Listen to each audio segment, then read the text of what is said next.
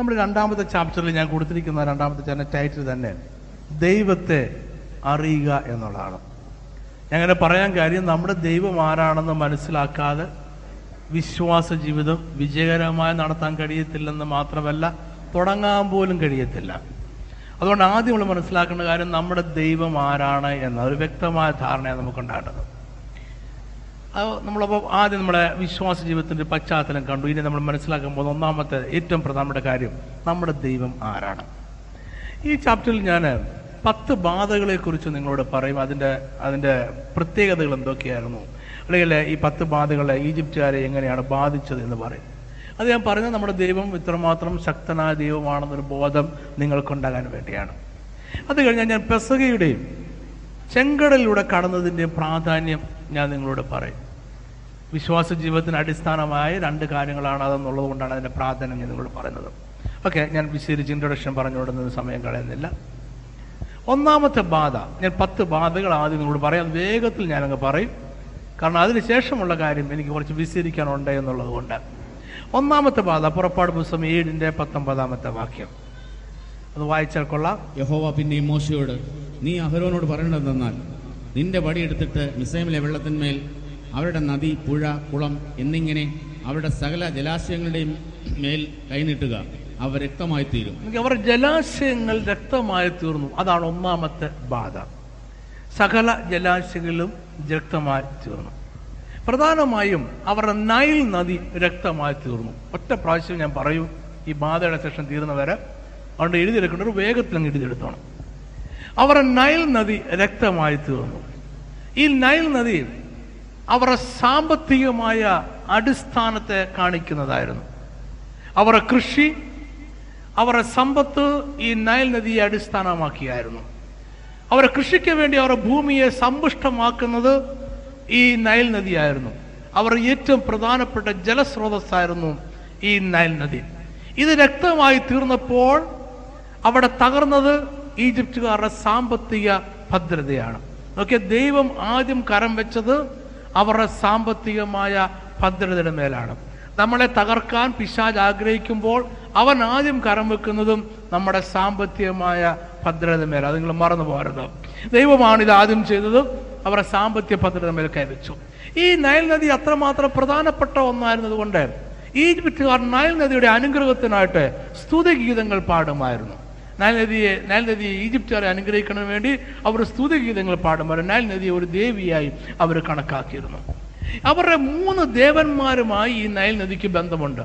അപ്പോൾ യഹോവയായ ദൈവം നൈൽ നദിയെ രക്തമാക്കി മാറ്റിയപ്പോൾ ഈ ദേവന്മാരെ വെല്ലുവിളിക്കുകയും ഈ ദേവന്മാർക്കെതിരെ യുദ്ധം പ്രഖ്യാപിക്കുകയും ഈ ദേവന്മാരെ തോൽപ്പിക്കുകയുമാണ് യഥാർത്ഥത്തിൽ ഉണ്ടായത്. ഏതൊക്കെ ദേവന്മാരാണ് നൈൽ നദിയുമായി ബന്ധപ്പെട്ടത്? നിങ്ങളുടെ ചാർട്ടിൻ്റെ അകത്തുണ്ട്. കനൂം എന്ന് പറയുന്ന ഒരു ദേവൻ, അത് ജീവൻ്റെയും ജലാശയത്തിൻ്റെയും സൃഷ്ടാവാണ് എന്ന് അവർ വിശ്വസിച്ചിരുന്നു. ഈ കനൂം ദേവൻ മുതലയുടെ പുറത്ത് യാത്ര ചെയ്യുന്നതായിട്ടാണ് അവരുടെ സങ്കല്പം. ഹാപ്പി എന്ന് പറയുന്ന ദേവനും നൈൽ നദിയുമായി ചില ബന്ധമുണ്ട്. അദ്ദേഹമാണ് നൈൽ നദിയുടെ ദേവനായി അവർ കണക്കാക്കിയിരുന്നത്. മൂന്നാമത് ഒരു ദേവനുണ്ട്, ഓസീറീസ് എന്ന് പറയുന്ന ദേവൻ. ഈ ദേവന്റെ രക്തക്കുടലാണ് നൈൽ നദി എന്നും നൈൽ നദിയിൽ ഒഴുകുന്ന വെള്ളം ഈ ദേവന്റെ രക്തമാണെന്നും ഈജിപ്തുകാർ വിശ്വസിച്ചിരുന്നു. അതുകൊണ്ട് യഹോവയായ ദൈവം പറഞ്ഞു, ഈ വെള്ളം രക്തമാണ് നിങ്ങൾ വിശ്വസിക്കുന്നു എന്നുണ്ടെങ്കിൽ, നിങ്ങളുടെ ദേവന്റെ രക്തമാണെന്ന് വിശ്വസിക്കുന്നുണ്ടെങ്കിൽ, ഞാൻ ഇതിനെ രക്തമാക്കി മാറ്റാൻ പോയാണ്. നോക്കി, ഈ 3 ദേവന്മാരും നൈൽ നദിയുമായി ബന്ധപ്പെട്ടവരായിരുന്നു. യഹോവയായ ദൈവം നൈൽ നദിക്കെതിരെ യുദ്ധം പ്രഖ്യാപിച്ചപ്പോൾ ഈ ദേവന്മാർക്കെതിരെയാണ് യുദ്ധം പ്രഖ്യാപിച്ചത്. ഈ ദേവന്മാർക്കും യഹോവയായ ദൈവത്തെ തോൽപ്പിക്കാനായിട്ട് കഴിഞ്ഞില്ല. അവിടെ ദൈവം തെളിയിച്ചത്, ഞാൻ മിസ്രൈമിലെ ദേവന്മാരെക്കാട്ടിലും വലിയവനായ ദൈവമാണ്. രണ്ടാമത്തെ ബാധ തവളയായിരുന്നു. പുറപ്പാട് പുസ്തകം 8:5-6 വാക്യം, വേഗത്തിൽ വായിച്ചാട്ടെ. പിന്നെ മോശയോട്, മിസ്രയീം ദേശത്ത് തവള കയറുവാൻ നദികളിന്മേലും പുഴകളിന്മേലും കുളങ്ങളിന്മേലും വടിയോടുകൂടെ കൈ നീട്ടുക എന്ന്. ഈ തവളകളെ അവർ വിശുദ്ധ ജീവികളായി കണക്കാക്കിയിരുന്നു. സമയക്കുറവുകൊണ്ടാണ് ഞാൻ കട്ട് ചെയ്ത് പോകുന്നത്. തവളകളെ അവർ വിശുദ്ധ ജീവികളായിട്ട് കണക്കാക്കി, അവർക്ക് വലിയ വിശുദ്ധമായിരുന്നു. നമ്മുടെ ഇവിടുത്തെ പശു വിശുദ്ധ ജീവിയാണ് എന്ന് പറയുന്ന പോലെ മിസ്രയീമ്യർക്ക് തവള ഒരു വിശുദ്ധ ജീവിയായിരുന്നു. അതുകൊണ്ട് തവളയെ കൊല്ലാൻ പാടില്ല എന്ന് രാജകൽപ്പന ഉണ്ടായിരുന്നു. ആ രാജ്യത്താണ് തവളകൾ പെരുകി വർദ്ധിക്കാൻ തുടങ്ങുന്നത്. ഒരു തവളയെപ്പോലും കൊല്ലാൻ പാടില്ല എന്ന് രാജകൽപ്പന നിലനിൽക്കുകയാണ് യഹോവയായ ദൈവം തവളകളുടെ എണ്ണം വർദ്ധിപ്പിച്ചത്. ഇത് വിശുദ്ധ ജീവിയായിട്ട് കണക്കാക്കിയിരുന്നു. തവള ഒരു ഭാഗ്യചിഹ്നമായി ഈജിപ്തുകാർ കണക്കാക്കി. തവളയുടെ രൂപം അവർ ശരീരത്തിൽ ധരിച്ചുകൊണ്ട് നടക്കുമായിരുന്നു. തവളയുടെ കരച്ചിൽ അവർക്ക് ഏറ്റവും സന്തോഷമുള്ള ശബ്ദമായിരുന്നു. കാരണം തവളയാണ് നൈൽ നദിയുടെ വേലിയേറ്റത്തെയും വേലിയിറക്കത്തെയും നിയന്ത്രിക്കുന്നത് എന്നവരെ വിശ്വസിച്ചിരുന്നു. ഈ തവളയുമായി ബന്ധപ്പെട്ട ദേവന്മാരുടെ പേര് ഞാൻ എഴുതിയിട്ടുണ്ട്. ഹാപ്പി എന്ന് പറയുന്ന ദേവൻ, നമ്മൾ നേരത്തെ കണ്ടു ഹാപ്പിയുടെ കാര്യം. ഈ ദേവനെ ആരാധിക്കാനുള്ള സമയം തവളയുടെ കരച്ചിലൂടെയാണ് അവർ തിട്ടപ്പെടുന്നത്. ഹാപ്പി ദേവൻ നൈൽ നദിയുടെ ദേവനാണ്. ഈ ദേവനെ ആരാധിക്കാനുള്ള സമയമാകുമ്പോൾ തവളകൾ ഒരു പ്രത്യേക രീതിയിൽ കരയുമെന്നായിരുന്നു അവരുടെ വിശ്വാസം. ഹെക്കറ്റ് ദേവി, കനൂൻ ദേവന്റെ ഭാര്യയായി അവർ കണക്കാക്കിയിരുന്ന ഹെക്കറ്റ് ദേവിയുടെ രൂപം തവളയുടെ രൂപമായിരുന്നു. അതുകൊണ്ടാണ് തവള അവർക്ക് വിശുദ്ധ ജീവിയായിരുന്നത്. ഈ ഹെക്കറ്റ് ദേവി പുനരുത്പാദനത്തിന്റെയും പുനർജനനത്തിന്റെയും ദേവിയായി അവർ കണക്കാക്കിയിരുന്നു. അതുകൊണ്ട് ദൈവം പറഞ്ഞത്, ഈ തവളെ വർദ്ധിപ്പിച്ച ദൈവം പറഞ്ഞത്, നിങ്ങളുടെ ദേവനായിരിക്കുന്ന തവള താണ്ട വർദ്ധിച്ചു വരികയാണ്, നിങ്ങളുടെ അനുഗ്രഹമായി നിങ്ങൾ കണക്കാക്കുന്ന തവള വർദ്ധിച്ചു വരികയാണ്, അനുഗ്രഹമാണോ ഇല്ലയോ എന്ന് നിങ്ങൾക്ക് പരിശോധിച്ച് നോക്കാം. അവർക്കത് അനുഗ്രഹമായി മാറിയില്ല. ഇതുമായിട്ട് ബന്ധപ്പെട്ട ദേവന്മാർക്കെതിരെയാണ് ദൈവം യുദ്ധം പ്രഖ്യാപിച്ചിരിക്കുന്നത്. ആ ദേവന്മാർക്ക് യഹോവയായ ദൈവത്തിൻ്റെ പ്രവൃത്തിയെ തടഞ്ഞു നിർത്തുവാനോ തോൽപ്പിക്കുവാനോ കഴിഞ്ഞു. ദൈവം പറഞ്ഞു, ഞാൻ ഇതിനെക്കാട്ടിലും വലിയ ദൈവമാണ്. മൂന്നാമത് പുറപ്പാട് പുസ്തകം 8:17 അവർ അങ്ങനെ ചെയ്ത് അഹരോൻ വടിയോടുകൂടെ കൈ നീട്ടി നിലത്തിലെ പൊടിയെ അടിച്ചു. അത് മനുഷ്യരുടെ മേലും മൃഗങ്ങളിന്മേലും പേൻ ആയിത്തീർന്നു. നിലത്തിലെ പൊടി പേൻ ആയിത്തീർന്നു. അതാണ് മൂന്നാമത്തെ ബാധ എന്ന് പറയുന്നത്. ഇതിനെ മന്ത്രവാദികൾ അനുകരിക്കാൻ ശ്രമിച്ചു, പക്ഷെ കഴിഞ്ഞില്ല. ആദ്യത്തെ രണ്ട് ബാധയെ മന്ത്രവാദികൾ അനുകരിച്ചു, പരിഹാരം ഉണ്ടാക്കിയില്ല, അനുകരിച്ചു. ഇതൊക്കെ തവള, യഹോവയായ ദൈവം തവളയുടെ എണ്ണം വർദ്ധിപ്പിച്ചു. മന്ത്രവാദികൾ അനുകരിച്ചപ്പോൾ വീണ്ടും തവളയുടെ എണ്ണം കൂടിയതല്ലാതെ ഇതിന് പരിഹാരം ഉണ്ടായില്ല. നിങ്ങൾക്ക് മനസ്സിലായാലും നിങ്ങളുടെ പ്രശ്നങ്ങളുമായിട്ട് മന്ത്രവാദികൾ എടുത്തു ചെന്നാൽ ഈ പ്രശ്നം വർദ്ധിക്കുന്നതല്ലാതെ ഇതിന് യാതൊരു പരിഹാരവും ഉണ്ടാകത്തില്ല. ഈ മൂന്നാമത് പേന അയച്ചപ്പോൾ മന്ത്രവാദികൾ അനുകരിക്കാൻ ശ്രമിച്ചു, പക്ഷേ അനുകരിക്കാനായിട്ട് കഴിഞ്ഞില്ല.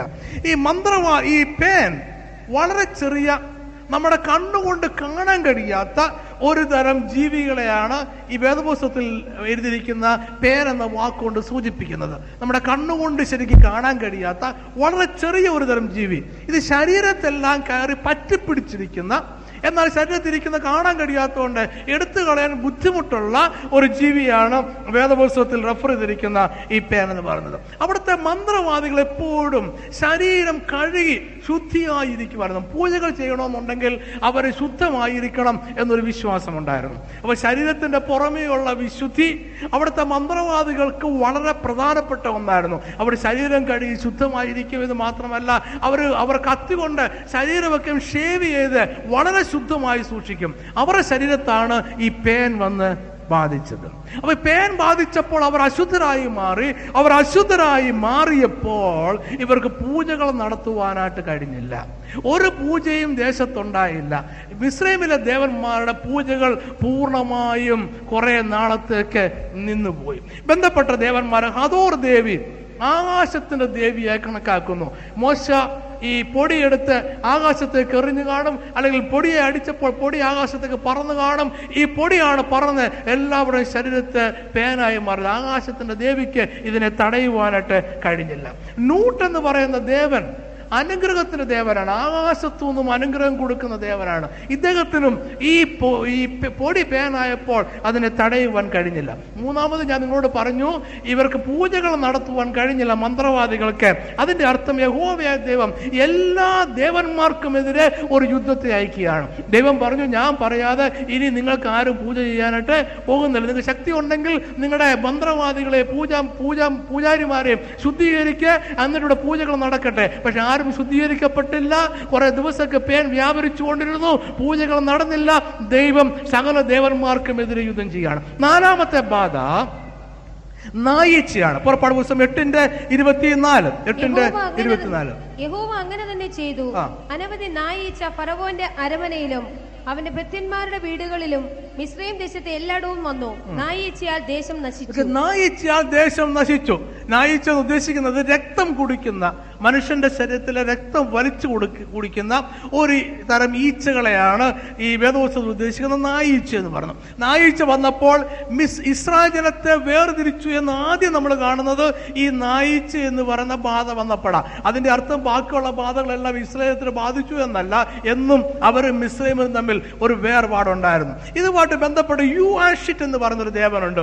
യു ആഷിറ്റ്, ഈ യു ആഷിറ്റ് എന്ന് പറഞ്ഞ ദേവന്റെ രൂപം തന്നെ നായീച്ചയുടെ രൂപമായിരുന്നു. യു ആഷിറ്റ് എന്ന് പറഞ്ഞ ദേവന് നായീച്ചയുടെ രൂപമായിരുന്നു ഉണ്ടായിരുന്നത്. ഈ യു ആഷിറ്റ് എന്ന് പറഞ്ഞ ദേവനാണ് ഇപ്പോൾ വർദ്ധിച്ച് പെരുകി ജനത്തിന് നാശമായി മാറിയിരിക്കുന്നത്. ഈ ദേവൻ അനുഗ്രഹിക്കേണ്ടതാണ്, എന്നാൽ നായീച്ചയാൽ ദേശം നശിച്ചു എന്നാണ് നമ്മൾ വേദപുസ്തകത്തിൽ വായിക്കുന്നത്. ഷൂ എന്ന് പറയുന്ന ഒരു ദേവനും ഇതുമായിട്ട് ബന്ധമുണ്ടായിരുന്നു വിശ്വസിക്കപ്പെടുന്നു. ഐസിസ് എന്ന് പറയുന്ന ഒരു ദേവിയുണ്ട് ഈജിപ്തുകാർക്ക്. ഐസിസ് ദേവി കൃഷിയുടെയും ജീവന്റെയും ദേവിയായിരുന്നു ഐസിസ് ദേവി. ഈ ദേശം മുഴുവൻ നായിച്ച പരന്ന് നശിച്ചുകൊണ്ടിരുന്നപ്പോൾ ഐസിസ് ദേവിക്ക് യാതൊന്നും ചെയ്യാൻ കഴിഞ്ഞില്ല. അർത്ഥം വീണ്ടും ദൈവം പറഞ്ഞതാണ്, ഞാൻ തന്നെയാണ് സർവശക്തനായ ദൈവം. അഞ്ചാമത്തെ ബാധ, മൃഗങ്ങളൊക്കെയും മരിച്ചു വീഴുകയാണ്. പുറപ്പാട് പുസ്തകം 9-ാം അധ്യായം 2-3 വാക്യം. വിട്ടയപ്പൻ സമ്മതിക്കാതെ ഇനിയും അവരെ തടഞ്ഞു നിർത്തിയാൽ യഹോവയുടെ കൈ കുതിര, കഴുത, ഒട്ടകം, കന്നുകാലി, ആട് എന്നിങ്ങനെ വയലിൽ നിനക്കുള്ള മൃഗങ്ങളിന്മേൽ വരും. അതികഠിനമായ വ്യാധി ഉണ്ടാകും. ഇത് അവിടുത്തെ കഴുത, കുതിര, ഒട്ടകം, കന്നുകാലി, ആട് ഇതൊക്കെ യഹോവയാ ദൈവത്തിന് കരഞ്ഞിട്ട് തകർക്കുമ്പോൾ അവിടെ സംഭവിക്കുന്നത് ഈജിപ്തിന്റെ സാമ്പത്തിക രംഗം പൂർണ്ണമായും തകരുകയാണ്. ഒന്ന്, നൈൽ നദി രക്തമായി തീർന്നപ്പോൾ തന്നെ കൃഷി മുഴുവൻ നശിച്ചു. വീണ്ടും മൃഗങ്ങൾ മരിക്കുമ്പോൾ, മൃഗങ്ങൾ അവരുടെ സമ്പത്താണ്, അവരുടെ ദേശത്തിൻ്റെ സമ്പത്താണ്. മൃഗങ്ങൾ നശിക്കുമ്പോൾ രാജ്യത്തിൻ്റെ സമ്പത്താണ് തകരുന്നത്. രണ്ടാമത്, കുതിരകളുടെ മരണം പ്രധാനമാണ്, ശ്രദ്ധിക്കേണ്ട കാര്യമാണ്. കാരണം പടയാളികൾ യാത്ര ചെയ്യുന്ന കുതിരപ്പുറത്താണ്. അപ്പോൾ കുതിരകൾ മരിക്കുമ്പോൾ പടയാളികൾക്ക് യാത്ര ചെയ്യാൻ കഴിയത്തില്ല. അവരുടെ സൈന്യബലം തകരുകയാണ്. അവരുടെ സൈന്യബലം തകരുന്നു. ഒന്നൊക്കെ അവരുടെ സാമ്പത്തിക രംഗം തകരുന്നു. രണ്ടാമതായി അവരുടെ സൈന്യബലം തകരുന്നു. കുതിരകൾ മരിക്കുന്നു, പടയാളികളുടെ വാഹനങ്ങൾ മരിക്കുന്നു. ബന്ധപ്പെട്ട ദേവന്മാർ, ഹദോർ എന്ന് പറയുന്ന ദേവി എല്ലാ ദേവിമാരുടെയും മാതാവായി കണക്കാക്കപ്പെട്ടിരുന്ന, എല്ലാ ദേവന്മാരുടെയും ദേവിമാരുടെയും മാതാവായി കണക്കാക്കപ്പെട്ടിരുന്ന ഹദോർ എന്ന് പറയുന്ന ദേവി ആകാശത്തിൻ്റെ ദേവിയായി കണക്കാക്കിയിരുന്നു. ഈ ദേവിയുടെ രൂപം പശുവും സ്ത്രീയും ചേർന്ന ഒരു രൂപമായിരുന്നു ഈ ദേവിക്കുള്ളത്. അവിടെ പശുവും സ്ത്രീയും ചേർന്ന രൂപമായ ഈ ദേവിക്ക് ഈ പശുക്കളെയോ കന്നുകാലികളെയോ സംരക്ഷിക്കാൻ യാതൊരു കാരണവശാലും കഴിഞ്ഞില്ല. എപ്പിസ് എന്ന് പറയുന്ന ദേവൻ കാളദൈവമാണ്. എന്ന് പറഞ്ഞാൽ കാളയാണ്, കാള തന്നെയാണ് എപ്പിസ് എന്ന് പറയുന്ന ദേവൻ. കാളയെ അവർ ദൈവമായി കണക്കാക്കി അതിന് എപ്പിസ് എന്നവർ വിളിച്ചു. പെറ്റ എന്ന് പറയുന്ന ദേവൻ ഈ കാള ദൈവത്തിന്റെ വാഹനമായിരുന്നു. പെറ്റ എന്ന് പറയുന്ന ദേവൻ, ദൈവം വീണ്ടും പറയുന്നു, ഈ ദേവന്മാർക്ക് യഹോവയായ ദൈവത്തിന്റെ ഒരു പ്രവൃത്തിയെ പോലും തടഞ്ഞു നിർത്താൻ കഴിയത്തില്ല. വിശ്വസിക്കുന്ന ദൈവത്തെ സ്തുതിച്ചാട്ടെ. ഒക്കെ യഹോവയായ ദൈവം നിങ്ങളുടെ ജീവിതത്തിൽ അയക്കുന്ന ഒരു നന്മയും അനുഗ്രഹത്തെയും ഈ ദേശത്തേക്ക് അയക്കുന്ന ഒരു പ്രവൃത്തിയെയും ഈ ലോകത്തിലെ ഒരു ദേവന്മാർക്കും ദേവിമാർക്കും തടഞ്ഞു നിർത്താൻ സാധ്യമല്ല. ആറാമത്തെ ബാധ, പുറപ്പാട് പുസ്തകം 9:10. അങ്ങനെ അവർ അടുപ്പിലെ വെണ്ണീർ വാരി പറവന്റെ മുമ്പാകെ നിന്നു. മോശെ അത് ആകാശത്തിലേക്ക് വിതറിയപ്പോൾ അത് മനുഷ്യരുടെ മേലും മൃഗങ്ങളുടെ മേലും പുണ്ണായി പൊങ്ങുന്ന പരുവായി തീർന്നു. പുണ്ണായി പൊങ്ങുന്ന പരു സകല മനുഷ്യരുടെയും മേലെ ഉണ്ടായി, സകല മൃഗങ്ങളുടെയും മേലുണ്ടായി. നമുക്ക് മനസ്സിലാക്കണേ, വിശദീകരിക്കേണ്ട. മൃഗങ്ങളുടെ മേലുണ്ടാകുമ്പോൾ മൃഗങ്ങൾ നശിക്കും, അവരുടെ സാമ്പത്തിക രംഗം തകരും. മനുഷ്യരുടെ മേലും ഉണ്ടായി. നമുക്ക് ആദ്യമായി ദൈവം മനുഷ്യരെ നേരിട്ട് ആക്രമിക്കുകയാണ്. മനുഷ്യരുടെ മേലും ഉണ്ടായി. ഈ പരു മന്ത്രവാദികളെയും ബാധിച്ചു എന്ന് വേദപുസ്തകത്തിൽ കാണുന്നുണ്ട്. മന്ത്രവാദികളെ പരു ബാധിച്ചപ്പോൾ ഞാൻ മുമ്പേ നിങ്ങളോട് പറഞ്ഞു, മന്ത്രവാദികൾ അശുദ്ധരായി മാറും. അങ്ങനെ അശുദ്ധരായി മാറിയ മന്ത്രവാദികളെ സൗഖ്യമാക്കുവാൻ അവരുടെ ദേവന്മാർക്ക് കഴിഞ്ഞില്ല. അതുകൊണ്ട് ഈ മന്ത്രവാദികൾക്ക് പൂജ ചെയ്യാൻ കഴിഞ്ഞില്ല. കുറെ ദിവസത്തേക്ക് ആ രാജ്യത്ത് പൂജകൾ ഉണ്ടായിരുന്നില്ല. ആ ദൈവത്തിന് നമ്മുടെ ദേശത്തും പ്രവർത്തിക്കാൻ കഴിയും. വിശ്വസിക്കുന്ന ദൈവത്തെ സ്തുതിച്ചാട്ടെ. ബന്ധപ്പെട്ട ദേവന്മാര്, സെഗ്മറ്റ് എന്ന് പറയുന്ന ദേവൻ, ഈ ദേവൻ രോഗങ്ങളെ പ്രതിരോധിക്കുന്ന ദേവനാണെന്ന് വിശ്വസിച്ചിരുന്നു. നിങ്ങൾ നോക്കിക്കോണം, ഇനി ഞാൻ പറയുന്ന ദേവന്മാരുടെ പേര് നിങ്ങൾ ശ്രദ്ധിക്കണം. പല മരുന്നിൻ്റെയും പേര് ഇതൊക്കെയാണ്. നമ്മൾ മെഡിക്കൽ സ്റ്റോറിൽ മേടിക്കുന്ന പല മരുന്നിൻ്റെയും പേര് ഇതും ഇതിനോട് സമാനമുള്ള പേരാണ്. നിങ്ങൾ ശ്രദ്ധിച്ചാൽ മനസ്സിലാവും. സെഗ്മറ്റ് എന്ന് പറയുന്ന ദേവൻ രോഗങ്ങളെ പ്രതിരോധിക്കുന്ന ദേവനാണെന്ന് വിശ്വസിച്ചിരുന്നു. എന്നാൽ ദൈവം ഒരു രോഗത്തെ അയച്ചപ്പോൾ അതിനെ പ്രതിരോധിക്കാൻ ഈ ദേവന് കഴിഞ്ഞില്ല. സുനു എന്ന് പറയുന്ന ദേവൻ, നമ്മുടെ പിള്ളേർക്കൊക്കെ ഈ പേരുണ്ട്, സുനു എന്നൊരു പേരുണ്ട്. സുനു എന്ന് പറയുന്ന ദേവൻ കൈകളെയും കാലുകളെയും സംരക്ഷിക്കുന്ന ദേവനാണെന്ന് അവർ വിശ്വസിച്ചിരുന്നു, സുനു എന്ന് പറയുന്ന ദേവൻ. പക്ഷെ ദൈവം പരുവിനെ അയച്ച് മനുഷ്യരുടെ മേൽ രോഗങ്ങളെ അയച്ചപ്പോൾ, ബാധയായി രോഗങ്ങളെ അയച്ചപ്പോൾ ഈ ദേവന് ഒരു സംരക്ഷണവും അതിനെ ആരാധിക്കുന്നവർക്ക് കൊടുക്കാനായിട്ട് കഴിഞ്ഞില്ല. സെറാപ്പസ് എന്ന് പറയുന്ന ദേവൻ, അദ്ദേഹം സൗഖ്യമാക്കുന്ന ദേവനാണ്. രോഗം വന്നാൽ സൗഖ്യമാക്കുന്ന സെറാപ്പസ് എന്ന് പറഞ്ഞ ദേവനാണെന്ന് ഈജിപ്തുകാർ വിശ്വസിച്ചിരുന്നു. ഈ ദേവനും യാതൊരു സൗഖ്യവും കൊടുക്കുവാനായിട്ട് കഴിഞ്ഞില്ല. ഇമെൻഹൊറ്റ എന്ന് പറയുന്ന ദേവൻ എല്ലാ മരുന്നുകളുടെയും ദേവനാണ്, ഔഷധങ്ങളുടെ ദേവനാണ്. എല്ലാ ഔഷധം ഉണ്ടാക്കുന്ന ഇദ്ദേഹമാണെന്നാണ് വിശ്വാസം. ഈ മരുന്നുകൾക്ക് ഒരു ദേവനുണ്ടെന്ന് അവർ വിശ്വസിച്ചിരുന്നു, ഈജിപ്തുകാർ വിശ്വസിച്ചിരുന്നു. അദ്ദേഹത്തിന്റെ പേര് ഇമെൻഹൊറ്റ എന്നാണ്. അപ്പൊ ദൈവം പറഞ്ഞ ഈ ദേവന്മാർക്ക് ഞാൻ രോഗത്തെ അയച്ചപ്പോൾ അതിനെ ചെറുത്തു നിൽക്കുവാനോ അതിനെ സൗഖ്യമാക്കുവാനോ കഴിഞ്ഞില്ല. ഇവരെക്കാളിലും ശക്തൻ സ്വർഗത്തിലെ ദൈവം തന്നെയാണ്. വിശ്വസിക്കുന്ന ദൈവത്തെ സ്തുതിച്ചാട്ടെ. പുറപ്പാട് പുസ്തകം 9-ാം അധ്യായം 23-ാമത്തെ വാക്യം വായിക്കാം. മോശെ തന്റെ വടി ആകാശത്തേക്ക് നീട്ടി, അപ്പോൾ യഹോവ ഇടിയും കൽമഴയും അയച്ചു, തീ ഭൂമിയിലേക്ക് പാഞ്ഞിറങ്ങി, യഹോവ മിസ്രയീം ദേശത്തിന്മേൽ കൽമഴ പെയ്യിച്ചു. അടുത്ത ബാധ കൽമഴ. യഹോവ മിസ്രയീം ദേശത്തിന്മേൽ കൽമഴ പെയ്യിച്ചു. 9-ാം അധ്യായം 25-ാമത്തെ വാക്യം വായിക്കാം. മിസ്രയീം ദേശത്ത് എല്ലായിടവും മനുഷ്യരെയും മൃഗങ്ങളെയും വയലിലിരുന്ന സകലത്തെയും കൽമഴ സംഹരിച്ചു. കൽമഴ വയലിലുള്ള സകല സസ്യത്തെയും നശിപ്പിച്ചു, പറമ്പിലെ വൃക്ഷത്തെയൊക്കെയും. വീണ്ടും ഇവർ സാമ്പത്തിക രംഗം തകരുകയാണ്. നൈൽ നദി രക്തമായപ്പോൾ കൃഷി തകർന്നു, മൃഗങ്ങൾ മരിച്ചപ്പോൾ സാമ്പത്തിക രംഗം തകർന്നു, സൈനിക രംഗം തകർന്നു. ദൈവം വീണ്ടും കൽമഴ അയച്ച് വീണ്ടും അവരുടെ ബാക്കി വരുന്ന കൃഷിയെയും ബാക്കി വരുന്ന മൃഗങ്ങളെയും നശിപ്പിക്കുകയാണ്. തടയാൻ മിസ്രൈമിൽ ഒരു ദേവനും ഉണ്ടായിരുന്നില്ല. യഹോവയായ ദൈവത്തിന്റെ പ്രവൃത്തിയെ തടയാൻ മിസ്രൈമിലെ ഒരു ദൈവത്തിനും കഴിഞ്ഞില്ല. യഹോവയായ ദൈവം തന്റെ ബാധയെ അയച്ചപ്പോൾ തടഞ്ഞു നിർത്താൻ സംരക്ഷിക്കാൻ ഈജിപ്തിലെ ഒരു ദേവനും ഉണ്ടായിരുന്നില്ല. അവർക്ക് ദൈവമില്ലാഞ്ഞിട്ടല്ല, അവരെ ന്യൂട്രൻ എന്ന് പറയുന്ന ദേവൻ നമ്മൾ നേരത്തെ കണ്ടതാണ്, ആകാശത്തു നിന്നും അനുഗ്രഹത്തെ അയക്കുന്ന ദേവനാണ്. ഇവിടെ സ്വർഗത്തിലെ ദൈവം ആകാശത്തു നിന്ന് കൽമഴ അയച്ചു, ഈ ന്യൂട്രൻ എന്ന് പറയുന്ന ദേവന് ഒന്നും ചെയ്യാൻ കഴിഞ്ഞില്ല. ബേത്ത് എന്ന് പറയുന്ന ദേവനും ഇതുമായിട്ട് ബന്ധപ്പെട്ട ഒരു ദേവനാണ്. ഐസിസ് എന്ന് പറയുന്ന ദേവിയാണ് കൃഷിയെ സംരക്ഷിക്കേണ്ടത്. യഹോവയായ ദൈവം കൽമഴയയച്ച് കൃഷി നശിച്ചുകൊണ്ടിരുന്നപ്പോൾ ഐസിസ് എന്ന് പറയുന്ന ദേവിക്ക് ഒന്നും ചെയ്യുവാനായിട്ട് കഴിഞ്ഞില്ല. സേത്ത് എന്ന് പറയുന്ന ദേവൻ കാറ്റിന്റെയും കൊടുങ്കാറ്റിന്റെയും ദേവനാണ്. ദൈവം കൽമഴ അയച്ചപ്പോൾ ഈ ദേവൻ ഒന്നും ചെയ്യാനായിട്ട് കഴിഞ്ഞില്ല. ദൈവം പറയുകയാണ് ഇവരെക്കാളും വലിയവൻ യഹോവയായ ദൈവം തന്നെയാണ്. വിശ്വാസ ജീവിതത്തിൽ നമ്മൾ ആദ്യം മനസ്സിലാക്കേണ്ടത് ഇതാണ്, ഈ ഭൂമിയിലെ സകല ദേവന്മാരെക്കാളും വലുത് ഞങ്ങൾ ആരാധിക്കുന്ന ഞങ്ങളുടെ ദൈവം തന്നെയാണ്. 8-ാമത്തെ ബാധ വായിക്കാം. പുറപ്പാട് പുസ്തകം 10-ാം അധ്യായം 13-ാമത്തെ വാക്യം. തന്റെ വടി മിസ്രൈം ദേശത്തിന്മേൽ നീട്ടി, യഹോവ അന്ന് പകൽ മുഴുവനും രാത്രി മുഴുവനും ദേശത്തിന്മേൽ കിഴക്കൻ കാറ്റ് അടിപ്പിച്ചു. പ്രഭാതമായപ്പോൾ കിഴക്കൻ കാറ്റ് വെട്ടുക്കിളിയെ കൊണ്ടുവന്നു. ബാക്കി ഭാഗം വായിക്കണം, ആഗ്രഹം വായിക്കുന്നില്ല. വെട്ടുക്കിളിയാണ് അടുത്ത ബാധ എന്ന് പറഞ്ഞത്. കൽമഴയാൽ ഈജിപ്തിലെ നദി രക്തമായി തീർന്നപ്പോൾ നശിച്ച കൃഷി, വീണ്ടും മൃഗങ്ങൾ മരിച്ചപ്പോൾ നശിച്ച മൃഗങ്ങൾ, ഇതിനുശേഷമുള്ള കൃഷിയെയും മൃഗങ്ങളെയും കൽമഴ നശിപ്പിച്ചു. അതിനുശേഷം എന്തെങ്കിലും ശേഷിപ്പുണ്ടെങ്കിൽ ദൈവം വെട്ടുക്കിളിയെ മിസ്രൈം ദേശത്തിലേക്ക് അയക്കുകയാണ്. പൂർണ്ണമായും ഈജിപ്തിനെ ദൈവം തകർക്കുകയാണ്. നിങ്ങൾ വിശ്വസിക്കുക, നിങ്ങളുടെ ദൈവം ശക്തനായ ദൈവമാണ്. അവൻ ഒരു ദിവസം എല്ലാ ജാതീയ കോട്ടകളെയും അവൻ തകർക്കുന്ന ദിവസമുണ്ട്. എല്ലാ ജാതീയ കോട്ടകളെയും ഇല്ലാതെയാക്കുന്ന, നിശേഷം നശിപ്പിക്കുന്ന ഒരു ദിവസമുണ്ടെന്ന് നിങ്ങൾ വിശ്വസിക്കുക. ഇതൊക്കെ എന്തെങ്കിലും ശേഷിച്ചിട്ടുണ്ടെങ്കിൽ, ഈജിപ്തിൽ എന്തെങ്കിലും ശേഷിച്ചിട്ടുണ്ടെങ്കിൽ, കൃഷിയാകട്ടെ മൃഗമാകട്ടെ അവരുടെ സമ്പത്താകട്ടെ, എന്തെങ്കിലും ഇനിയും ശേഷിച്ചിട്ടുണ്ടെങ്കിൽ അതിനെ മുഴുവൻ വെട്ടുക്കിളി നശിപ്പിക്കുക. ഇതൊക്കെ വെട്ടുക്കിളിയെ ഈജിപ്തുകാർക്ക് പണ്ടേ ഭയങ്കര പേടിയായിരുന്നു. അതുകൊണ്ട് ഇവരൊക്കെയും വെട്ടുക്കിളിയെ ആരാധിച്ചിരുന്നു. വെട്ടുക്കിളിയെ ഒരു ദേവനെ കണക്കാക്കി ആ ദേവനോട് ഇവർ പ്രാർത്ഥിച്ചിരുന്നു ഇവരുടെ കൃഷിയെ സംരക്ഷിക്കാൻ വേണ്ടി. ഐസിസ് എന്ന് പറയുന്ന ദേവി നമ്മൾ നേരത്തെ കണ്ടു, കൃഷിയുടെ ദേവിയാണ്. മിൻ എന്ന് പറയുന്ന ഒരു ദേവനുണ്ട്, മിൻ, MIN, മിൻ. ഈ ഒരു ദേവിയുണ്ട്, ഇത് കൃഷിയെ സംരക്ഷിക്കുന്ന ദേവിയാണ് മിൻ എന്ന് പറയുന്നത്. പുനരുത്പാദനത്തിന്റെയും സസ്യജാലങ്ങളുടെയും ദേവിയാണ് മിൻ. ഈ ദേവന്മാർക്കും ദേവിമാർക്കും ഒരുമിച്ച് കൂടിയിട്ടും ദൈവത്തിന്റെ പ്രവൃത്തിയെ തടയാനായിട്ട് കഴിഞ്ഞില്ല.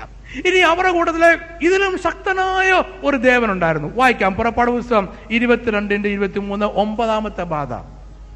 മോശ തന്റെ കൈ ആകാശത്തേക്ക് നീട്ടി മിസ്രൈം ദേശത്തൊക്കെ 3 ദിവസത്തേക്ക് കൂരിരുട്ട്. മിസ്രൈം ദേശത്തൊക്കെയും 3 ദിവസത്തേക്ക് കൂരിരുട്ട് ഉണ്ടായി.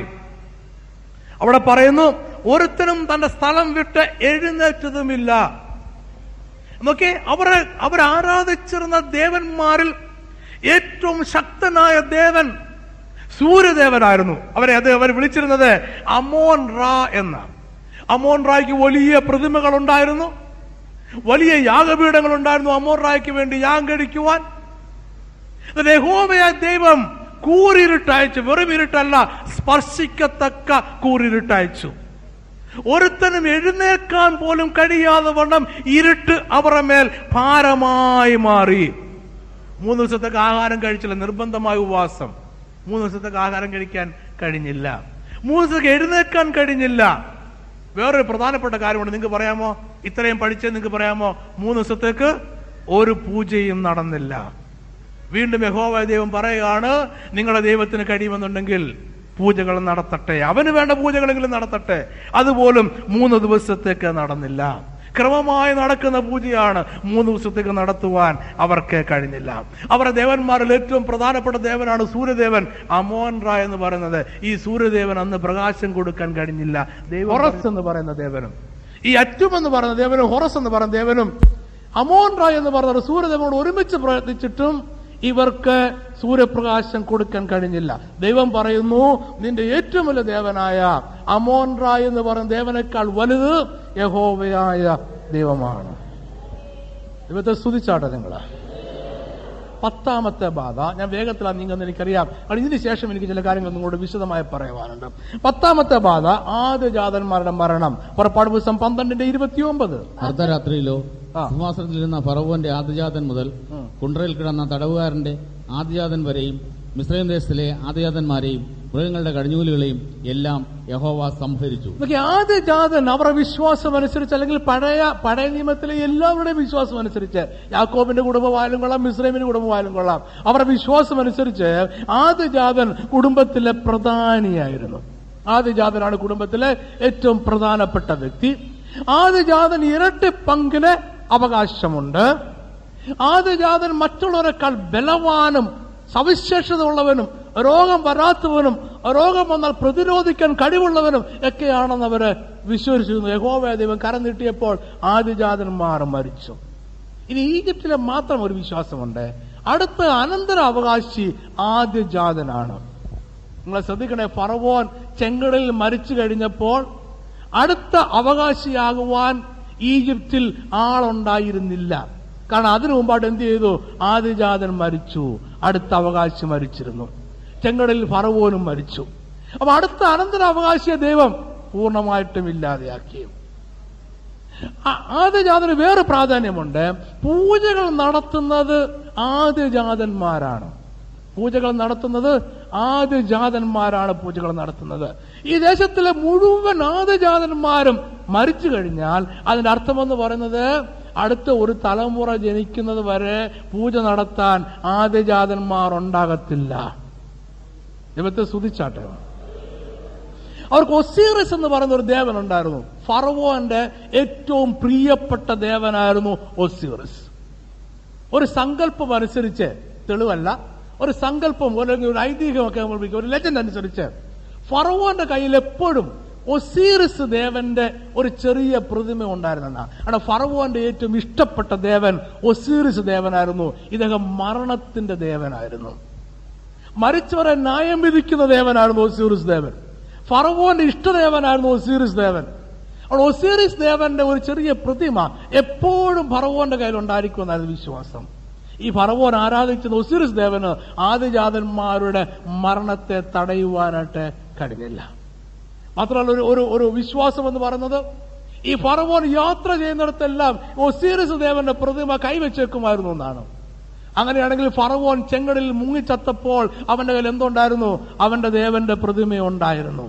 ഈ പ്രതിമയ്ക്ക് അവനെ പോലും രക്ഷിക്കാനായിട്ട് കഴിഞ്ഞില്ല. യഹോവ ദൈവമാണ്, സർവശക്തനായ ദൈവം. ഓക്കെ, അപ്പൊ ഈ ബാധകൾ എന്തെല്ലാമാണ് തകർത്തത്? ഈജിപ്തിൽ അവരുടെ സാമ്പത്തിക രംഗത്തെ തകർത്തു, കൃഷിയെ തകർത്തു, പൂജകളെ തകർത്തു. എന്ന് പറഞ്ഞാൽ നിങ്ങളുടെ ആത്മീയത, നിങ്ങളുടെ ആരാധന, നിങ്ങളുടെ പൂജ ഇത് വ്യാജമാണെന്ന് യഹോവയായ ദൈവം തെളിയിച്ചു. മന്ത്രവാദികളെ തകർത്തു കളഞ്ഞു, മനുഷ്യരെ തകർത്തു കളഞ്ഞു, ആദിജാതന്മാരെ തകർത്തു. ആദിജാതന്മാരെ തകർത്തുന്നതിലൂടെ അനന്തരാവകാശികളെ തകർത്തു, സിംഹാസനത്തിന് ആദരവാശിയെ തകർത്തു, പൂജാരികളെ യഹോവയായ ദൈവം തകർത്തു. ദൈവം തെളിയിച്ചത് എന്നെ പോലെ വലിയൊരു ദൈവം വേറെയില്ല. വിശ്വസിക്കുന്ന ദൈവത്തെ സ്തുതിച്ചാട്ടെ. അപ്പൊ ഇസ്രായേൽ ഒരു കാര്യം മനസ്സിലായി, അവരോട് ഇറങ്ങി പുറപ്പെടാൻ പറയുന്ന, ഇന്ന് പകൽ ദൈവം നിങ്ങളോട് പറയുന്നതാണ് ഇറങ്ങി പുറപ്പെടുക. ഇറങ്ങി പുറപ്പെടാതെ ആരും അനുഗ്രഹം പ്രാപിക്കത്തില്ല. നമ്മൾ അതിലേക്കാണ് ഇനി വരാൻ പോകുന്നത്. ഇറങ്ങി പുറപ്പെടാൻ പറഞ്ഞ, മുന്നോട്ട് നീങ്ങാൻ പറഞ്ഞ യഹോവയായ ദൈവത്തെ പോലെ വലിയ ഒരു ദൈവം ഈ ഭൂമിയിൽ ഇല്ല, ഈ പ്രപഞ്ചത്തിലില്ല, ഈ ലോകത്തിലില്ല. ഈ ലോകത്തിൽ കാണുന്ന മുഴുവൻ ദേവന്മാരെക്കാളും വലുത് സ്വർഗത്തിലെ ദൈവമാണ്. ഈ അറിവോടുകൂടിയാണ് ഇസ്രായേൽ ജനം ഇറങ്ങി പുറപ്പെടുന്നത്. ഓർക്കണേ, വളരെ ശ്രദ്ധയോടിരിക്കണം. ഇനി മുതൽ വിശ്വാസവിധം പഠിക്കാൻ പോവാ. നമ്മളെല്ലാവരും ഇറങ്ങി പുറപ്പെട്ടത് അങ്ങനെയാണ്. നമ്മുടെ ദൈവത്തെ പോലെ വലിയൊരു ദൈവം വേറെ ഇല്ല എന്ന് പറഞ്ഞ് ഇറങ്ങിത്തിരിച്ചത്. ഇസ്രായേൽ ജനം അങ്ങനെ തന്നെ ഇറങ്ങിത്തിരിക്കുന്നത്. ഇത് പഠിപ്പിക്കാൻ ദൈവം ഈ 10 ബാധകളെയും ഉപയോഗിച്ചു. ഇറങ്ങിത്തിരിക്കുന്ന ദൈവം പറഞ്ഞു, നിങ്ങൾ ഇറങ്ങിത്തിരിക്കുന്ന ദിവസം നിങ്ങൾ പെസഹ ആചരിക്കണമെന്ന് പറഞ്ഞു. എബ്രായ ലേഖനം 11-28. നമ്മൾ പെസഹയിലേക്ക് വരുന്നു. പുറപ്പാട് പുസ്തകം 12:1-51 വാക്യങ്ങളുടെ സംഹാരകൻ അവരെ തൊടാതിരിപ്പാൻ പെസഹയും ചോരത്തളിയും ആചരിക്കും. ആ വാക്യത്തെ വിശ്വാസത്താൽ അവൻ കടിഞ്ഞൂലുകളുടെ സംഹാരകൻ അവരെ തൊടാതിരിപ്പാൻ പെസഹയും ചോരത്തളിയും ആചരിച്ചു. അപ്പൊ പെസഹ ആചരിക്കുക എന്ന് പറയുന്നത് വിശ്വാസത്തിന്റെ ഒരു പ്രവൃത്തിയാണ്. എബ്രായ പറയുന്നത് വിശ്വാസത്താൽ അവർ പെസഹ ആചരിച്ചു. അവർ വിശ്വസിച്ചു, ഞങ്ങൾ പെസഹ ആചരിച്ചാൽ, അല്ലെങ്കിൽ കടിഞ്ഞൂലിന് അവന് ചോരത്തളി ആചരിച്ചാൽ, പെസഹയും ചോരത്തളിയും ആചരിച്ചാൽ ഈ സംഹാരകൻ ഞങ്ങളുടെ ഭവനത്തിൽ വരികയില്ല എന്നും ഞങ്ങളെ തൊടുകയില്ല എന്നും ഞങ്ങളെ തകർക്കയില്ലെന്നും അവർ വിശ്വസിച്ചു. വിശ്വസിക്കുകയല്ലാതെ അതിന് വേറെ ബേസ് ഒന്നും തന്നെ ഇല്ല. ഒരാടിനെ കൊന്ന് തിന്നതുകൊണ്ട് നമുക്ക് രോഗം വരത്തില്ല എന്ന് നമ്മൾ ആരും പറയത്തില്ല. അങ്ങനെ പറയാൻ സാധ്യമല്ലല്ലോ. ഒരാടിന്റെ രക്തം വീടിന്റെ കട്ടിലപ്പള്ളിയെ തളിച്ചാൽ രോഗം വരത്തില്ല എന്ന് പറയാൻ സ്വാഭാവികമായ നിയമങ്ങളൊന്നുമില്ല. പിന്നെ അവരെന്താ ചെയ്തത്? വിശ്വാസത്താൽ അവരങ്ങനെ വിശ്വസിച്ചു. എന്നുള്ള അവർ വിശ്വസിച്ചത് യഹോവയായ ദൈവം പറഞ്ഞു, നിങ്ങളൊരാടിനെ എടുത്ത് വേർതിരിച്ച് അതിനെ 14-ാമത്തെ ദിവസം കൊന്ന് അതിന്റെ മാംസം നിങ്ങൾ ഭക്ഷിക്കുകയും അതിന്റെ രക്തം നിങ്ങളുടെ വാതിലിനെ കട്ടിൽപ്പടിയുമേ തളിക്കുകയും ചെയ്താൽ സംഹാരകൻ നിങ്ങളുടെ വീട്ടിൽ കടന്നു വരികയില്ല. ഈ ദൈവം പറഞ്ഞ ഈ വചനം അവർ വിശ്വസിച്ചു. ഓർക്കണേ, പെസഹ കാണിക്കുന്നത് വിശ്വാസത്താൽ നിങ്ങൾ കഴിക്കുന്ന ചോരത്തളിയാണ്, അല്ലെങ്കിൽ യേശുവിന്റെ ക്രൂശുമരണത്തെ വിശ്വാസത്താൽ നിങ്ങൾ സ്വീകരിക്കുന്നതാണ്. യേശുവിന്റെ ക്രൂശുമരണം നിങ്ങൾ വിശ്വാസം സ്വീകരിക്കുമ്പോൾ നിങ്ങളുടെ വീടിന്റെ മേൽ മാത്രമല്ല, പുതിയ വിശ്വാസ സമയത്തോളം നിങ്ങളുടെ നെറ്റിയിൽ മേൽ യേശുവിന്റെ രക്തത്തിന്റെ അടയാളം പതിക്കുകയാണ്. പുതിയ വിശ്വാസി യേശുവിനെ സ്വന്തം രക്ഷകനായി സ്വീകരിക്കുന്നതിന്, അവൻ തിരുവത്താഴ ശുശ്രൂഷ സ്വീകരിക്കുന്നതിന് ഈ പെസഹ കാണിക്കുന്നു. ഈ പെസഹയുടെ കണ്ടീഷൻസ് നമുക്ക് നോക്കാം. അപ്പം കുറച്ചുകൂടെ വിശദമായി നമുക്ക് മനസ്സിലാക്കാൻ കഴിയും. ദൈവം പറഞ്ഞിരിക്കുന്ന വചനത്തിൽ നിന്ന് മനസ്സിലാക്കുന്ന ഒരു പ്രധാനപ്പെട്ട കാര്യം, ഇവിടെ സംഹാരങ്ങളിൽ നിന്നും വിടുതൽ പ്രാപിക്കാനുള്ള പ്രധാനപ്പെട്ട നിങ്ങളെ സഹായിക്കുന്ന കാര്യം കുഞ്ഞാടിന്റെ രക്തമാണ്. ഇതൊക്കെ നിങ്ങൾ വിടുതൽ പ്രാപിക്കുന്നത് ഒരു കാര്യം കൊണ്ടാണ്, കുഞ്ഞാടിന്റെ രക്തം കൊണ്ട് മാത്രം, അതായത് യേശുവിന്റെ രക്തം കൊണ്ട് മാത്രം. രക്തമാണ് നമുക്ക് വിടുതൽ തരുന്നത്, അല്ലാതെ ഇസ്രായേലിയർ ആയതുകൊണ്ടല്ല. നിങ്ങൾ ആ പോയിന്റ് ശ്രദ്ധിക്കുമെന്ന് വിചാരിക്കുന്നു. ഇവരോട് പറഞ്ഞു, നിങ്ങൾ നിങ്ങളുടെ വാതിലിന്റെ കട്ടിളപ്പടി മേൽ കുഞ്ഞാടിന്റെ രക്തം തളിക്കണം. രക്തം കാണുമ്പോൾ സംഹാരകൻ ഒഴിഞ്ഞു മാറിപ്പോക്കൊള്ളും, അല്ലെങ്കിൽ ഞാൻ അവനോട് ഒഴിഞ്ഞു മാറിപ്പോകാൻ കൽപ്പിക്കും. ഏത് കാണുമ്പോഴാ? രക്തം കാണുമ്പോൾ. ഇസ്രായേൽ താമസിച്ചിരുന്നത് മിസ്രൈമിലെ ഒരു പ്രത്യേക ഭൂപ്രദേശത്താണ്. ആടുകളെ തീറ്റുവാൻ താല്പര്യമുണ്ട് എന്ന് പറഞ്ഞതുകൊണ്ട്, പണ്ട് യോസഫിന്റെ ഉപദേശപ്രകാരം യാക്കോബ് അങ്ങനെ പറഞ്ഞതുകൊണ്ട് അവർക്കൊരു പ്രത്യേക ദേശമാണ് കൊടുത്തത്. പല പ്രാവശ്യം ഈ ദേശം 10 ബാധകൾ ബാധിച്ചപ്പോൾ ദൈവം പ്രത്യേകമായി വേർതിരിച്ച് ഇവരെ സംരക്ഷിച്ചു എന്ന് പറഞ്ഞാൽ അർത്ഥം ഇവിടെ താമസിക്കുന്നത് ഇസ്രായേലിലാണെന്ന് സ്വർഗത്തിലെ ദൈവത്തിന് നല്ലതുപോലെ അറിയാം. ഇവിടെ താമസിക്കുന്ന ഇസ്രായേലാണെന്ന് അറിഞ്ഞിട്ടും ദൈവം പറഞ്ഞത് സംഹാരകൻ ഈ വഴി വരും. ശ്രദ്ധിച്ചോ നിങ്ങള്? ഈ പ്രദേശം മുഴുവൻ ഇസ്രായേലിന് മാത്രമേ ഉള്ളൂ. മിസ്രൈംകാർക്ക് ആട്ടിടയന്മാരുടെ വിരോധമാണ് യോസഫദാ പറഞ്ഞു കൊടുത്ത ഉപദേശം. ദൈവം പല പ്രാവശ്യം വരെ പ്രത്യേകം വേർതിരിച്ചതാണ്. ദൈവം പറഞ്ഞു എന്നാലും സംഹാരകൻ ഈ വഴി വരും. എന്തിനാ വരുന്നത്? വിശ്വാസമില്ലാത്തവരുണ്ടെങ്കിൽ അവരെ സംഹരിക്കാൻ. എന്തിനാ വരുന്നത്? വിശ്വാസമില്ലാത്തവരുണ്ടെങ്കിൽ സംഹരിക്കാൻ. വിശ്വാസമുള്ളവർ എന്ത് ചെയ്യും? അവർ കുഞ്ഞാടിനെ കൊല്ലും, രക്തം തളിക്കും. യേശുവിന്റെ രക്തത്തിൽ അവർ ആശ്രയിക്കും. അവർക്കറിയാം ഒരു കാര്യത്തിന് മാത്രമേ വിടുവിക്കാൻ കഴിയൂ, അത് യേശുവിന്റെ രക്തത്തിന് മാത്രമേ കഴിയത്തുള്ളൂ. അപ്പൊ നിങ്ങൾക്ക് വിടുതൽ ലഭിക്കുന്നത് ഇസ്രായേലരായതുകൊണ്ടല്ല, പുതിയ ഇസ്രായേലരായതുകൊണ്ടല്ല, ഈ പള്ളിയിലെ അംഗങ്ങളായതുകൊണ്ടല്ല വിടുതൽ പ്രാപിക്കുന്നത്. യേശുവിന്റെ രക്തം കാരണമാണ് വിടുതൽ പ്രാപിക്കുന്നത്. നമ്മൾ ആരും അത് മറന്നു പോകരുത്. ഈ രക്തം തളിക്കാൻ ഒരു കുഞ്ഞാടിനെ എടുക്കണമെന്ന് യേശു പറഞ്ഞപ്പോൾ, ദൈവം പറഞ്ഞപ്പോൾ, പുറപ്പാട് ദിവസം 12:3, 6 വാക്യത്തിൽ ദൈവം പറയുന്നു, നിങ്ങൾ ഒരു കുഞ്ഞാടിനെ എടുത്ത് വേർതിരിക്കണം. 14th ദിവസം മാത്രമേ നിങ്ങളതിനെ അറക്ക. ഈ മാസം 14-ാം തീയതി മാത്രമേ നിങ്ങളതിനെ അറക്കാവുള്ളൂ. 4 ദിവസത്തേക്ക് നിങ്ങൾ ഇതിനെ വേർതിരിക്കണം. എന്താ 4 ദിവസത്തെ വേർപാട് കാണിക്കുന്നത്? പെസഹയെ ആചരിക്കുന്നവർക്ക് ഒരു വേർപാടുണ്ടായിരിക്കണം. 10-ാം തീയതി ആടിനെ എടുക്കണം, 14-ാം തീയതി മാത്രമേ അറക്കാവുള്ളൂ. 4 ദിവസത്തേക്ക് ഒരു വേർപാടുണ്ടാകണം എന്ന് പറയാൻ അർത്ഥം പെസഹയെ ആചരിക്കുന്നവർക്ക്, യേശുവിന്റെ രക്തത്തിൽ മറിഞ്ഞ് വിടുതൽ പ്രാപിക്കാൻ ആഗ്രഹിക്കുന്നവർക്ക് ഒരു വേർപാടുണ്ടായിരിക്കണം. പെസഹയുണ്ടോ? അവിടെ വേർപാടുണ്ട്. യേശു ഉണ്ടോ? വേർപാടുണ്ട്. യേശുവിന്റെ രക്തമുണ്ടോ? അവിടെ വേർപാടുണ്ട്.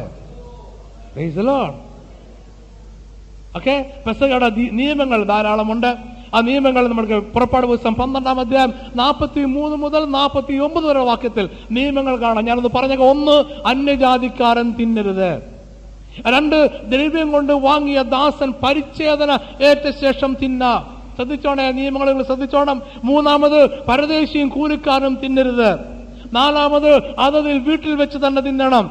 5, മാംസം ഒട്ടും വീടിന് പുറത്ത് കൊണ്ടുപോകരുത്. 6, അസ്ഥി ഓടിക്കരുത്. 7, ഇസ്രായേൽ സഭ ഒക്കെയും അത് ആചരിക്കണം.